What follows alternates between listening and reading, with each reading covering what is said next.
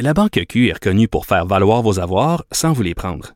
Mais quand vous pensez à votre premier compte bancaire, tu sais, dans le temps à l'école, vous faisiez vos dépôts avec vos scènes dans la petite enveloppe. Hmm, C'était bien beau. Mais avec le temps, à ce compte-là vous a coûté des milliers de dollars en frais, puis vous ne faites pas une scène d'intérêt. Avec la Banque Q, vous obtenez des intérêts élevés et aucun frais sur vos services bancaires courants. Autrement dit, ça fait pas mal plus de scènes dans votre enveloppe, ça. Banque Q. Faites valoir vos avoirs. Visitez banqueq.ca pour en savoir plus. Alors voilà, Vincent. Donc, dans un instant, je dis à tout le monde, là, euh, nous, on n'est pas en pause à Cube Radio. Euh, Le bulletin TVA Nouvelle est en pause. Au retour, je commenterai tout ça avec Pierre. Mais il est à pic quand on lui parle de Justin Trudeau. hein? oui, hein, oui, on sent, je pense que ça l'a irrité le bout qui disait. euh, parce que c'est vrai que M. Trudeau, et pour avoir écouté tous ses points de presse, là, le 1000 soldats, puis on va être là pour le Québec, puis comme là s'il pour le avait Québec. sauvé les CHSLD. Ouais. C'est vrai que tout le monde a apprécié cet apport de main-d'œuvre à un moment critique. En même temps, comment dire, c'est on paye pour ça. Là. Je veux dire, le Québec paye euh, 23% des impôts au Canada. Je veux dire, l'armée est là. Et ils n'avaient pas, faut dire à ce moment-là, mieux à faire. là. On n'a pas Ben, mis en ça. Danger faire- le plutôt que de faire- Canada. Plutôt que de faire des entraînements de ceci ou de cela, ils sont venus aider où ce qu'on avait le plus besoin, comme c'est le cas dans les inondations. Ben, Quand, je sais pas, quand il y a des inondations au Manitoba ou d'autres besoins, les feux de forêt Mm. dans, dans- dans le, le nord de l'Alberta, les Québécois, on chiale pas parce que l'armée est envoyée pour euh, dépanner du monde mal pris. Là. Est-ce qu'on a à remercier à genoux à l'infini M. Trudeau Et pour surtout ça? lui donner le droit de dire ah ben là tu peux envahir changer la- la- la- les règles constitutionnelles envahir les compétences du Québec devenir responsable du dossier de la santé plutôt que les provinces parce que t'as envoyé 1000 soldats euh. Est-ce que, parce que M. Trudeau est questionné puis, euh, par Pierre Bruno, c'est, je pense que c'est, il a bien fait de le faire, mais ça montre pas une certaine usure dans une longue crise que là, c'est est-ce que Mme Blais, c'est toujours la femme de la situation? Est-ce que M. Arruda, c'est toujours l'homme de la situation? Ça, ça montre que dans certains personnages clés de la crise, Il y a de il y a une usure. Il y a une, il y a une usure. Ben, puis là, tu nommes ces deux-là parce qu'ils sont encore là. Le troisième personnage, c'est la ministre de la Santé, Danielle McCann, ben, elle même plus en poste. Et, tu as raison, parce que probablement, euh, pas de pandémie, Danielle McCann est toujours en poste. Elle était vue comme une assez bonne ministre de la Santé jusque-là, mais ce sont, sont des crises importantes. Sauf que dans le cas du docteur Arruda, il y a quand même quelque chose euh, qui s'est développé. Euh, c'est- la communication. Là. Il, a, il a parti au départ, prenait beaucoup de place dans les points de presse. Souviens-toi des points de presse au début, là, où des fois il reprenait le premier ministre ou en rajoute. Il y a comme une règle. Quand un ministre parle, si le premier ministre veut rajouter un, complément d'information, une explication, une, image pour parler au monde, c'est bien correct. Quand le premier ministre parle, tu peux pas après avoir des fonctionnaires, puis des ministres, puis des députés, puis tout un chacun qui dit Ouais, là, le premier ministre a dit ça, mais Pour préciser le point du premier ministre, je dirais. ouais, c'est fini, là. Le premier ministre a parlé, là, à moins qu'un journaliste demande un complément d'information, chi- un chiffre, une donnée supplémentaire, tu comprends? Et ça, c'est. Et dans le cas de Marguerite Blais, ben là, c'est que c'est carrément. euh, L'entrevue qu'elle a donnée, c'est quasiment. quasiment un accro à, à la solidarité ministérielle. là. Donc, euh, c'est pour ça que ça. Ça, ça. Monsieur. Est-ce que dans sa tête, à M. Le, Legault, il l'a défendu. Il l'a il l'a Mais défendu. en arrière, là. Ben là, en arrière, c'est dans la règle de la politique. Là. Dire, un Parce que là, si tu penses à si tous les ministres se mettent à faire ça. Mettons, le ministre de l'Agriculture, il n'a pas eu ses budgets pour défendre un programme. Plutôt que de l'assumer lui-même, là, il dit Ah, ben moi, là, je l'aurais fait en tabarouette, ce programme-là, là, mais le premier ministre et le ministre des Finances m'ont pas donné l'argent. T'sais, si tout le monde se met à fonctionner de même, là, ça va être beau dans un gouvernement. Imagine-tu le bordel? Fait que voilà. Donc, euh, c'est l'entrevue qu'a donnée M. Legault. Donc, il a défendu Marguerite Blais.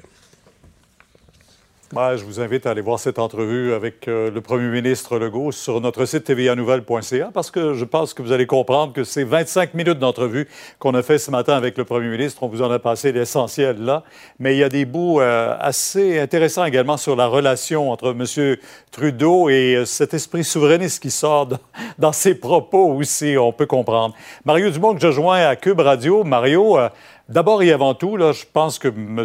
Legault avait eu le temps de se calmer un peu après avoir lu cet article concernant Marguerite Blais, qui Ouais. euh, vraiment là, en avait, euh, était prête à prendre la responsabilité, mais elle dit que c'est une responsabilité que tout le monde doit partager.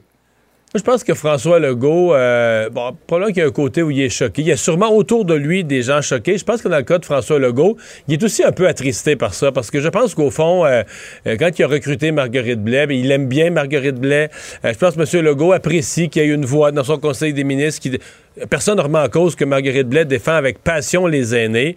Euh, mais il y a une forme, de la part de Marguerite Blais, le mot est gros, je vais l'utiliser quand même, il y a une petite forme de trahison là-dedans. C'est le, principe de la responsabilité ministérielle. Tu vas en entrevue, t'es es ministre de quelque chose, même si c'est un peu injuste, l'histoire est pleine, pleine, pleine de ministres qui ont pris le coup, comme on dit, qui ont avalé à gorgée de café, même si ça goûtait mauvais, parce que tu mets pas ton chef dans l'embarras, tu mets pas ton parti dans l'embarras. C'est toi qui es ministre, même si c'est le président du Conseil du Trésor qui t'a dit non, même si c'est le premier ministre qui a pas voulu, tu dis pas ça, t'assumes, tu dis on va faire mieux, tu dis on travaille fort, tu dis on a fait de notre mieux, mais là, de, renverser ce qui a pas marché, de le faire déverser sur le premier ministre, ça, ça peut pas être apprécié là, pour Mme Blais. Ça va créer une zone de tension, euh, certainement dans le Conseil des ministres le premier ministre qui lui accorde toujours sa confiance, tout, comme il le fait également pour le docteur Arruda. Euh, le docteur Arruda et, pour M. Legault, il n'y a pas de problème à ce que le politique et euh, la santé publique soient toujours euh, mêlés. Bon, c'est ce qui c'est ce qu'il a répondu. Je pense que c'est ce qu'il devait répondre. Il peut pas faire l'aveu d'un échec là-dessus. Mais moi, Pierre, je m'étonnerais pas s'il y avait quand même des changements là. Malgré ce qui, euh, ce qui vous a répondu, euh, soyons attentifs à la façon dont les conférences de presse. moi, je serais pas surpris qu'on on fera pas ça d'un coup de jarnac, là. mais je serais pas surpris qu'on mhm. établisse de la distance entre le politique euh, et le docteur Arruda. Euh, je serais pas surpris qu'on réserve le docteur Arruda pour certains types de communication plus scientifiques. Il, est vu là, comme ayant créé de la confusion dans les messages de société à ce point-ci. Ouais. Euh, Monsieur Legault, dans l'entrevue, nous parle avec sa relation avec M. Trudeau. Il dit quand il y a deux patrons, il y a un patron de trop. c'est ce qu'il dit exactement parce que M. Trudeau veut avoir une ingérence, en tout cas, ou un mot à dire sur les CHSLD de demain et tout. Euh, les premiers ministres semblent cependant euh, ensemble, unanimes dans leur discours à l'endroit de M. Trudeau. Oui, mais j'ai quand même senti là-dessus, M. Legault à pic, là. Euh, vous l'avez questionné, ben, je te dis que ça rebondit, ça rebondit vite, puis ça rebondit sec. Euh, je pense qu'il a été piqué par cette... Je le comprends un peu, piqué par cette notion que euh, parce que des soldats de l'armée canadienne, mais je veux dire, on les paye, on paye notre part des impôts au Canada, que des soldats soient. Tu sais, quand des soldats sont allés aider pour les feux de forêt dans le nord de l'Alberta, les Québécois n'ont pas crié au scandale. Donc là, le Québec était en grand besoin. Les soldats pour lesquels on paye sont venus. Et là, le fait que M. Trudeau dise, ben, parce que des soldats sont allés, maintenant, le fédéral aurait le droit euh, de s'ingérer dans les compétences des provinces, euh, sur la santé, etc.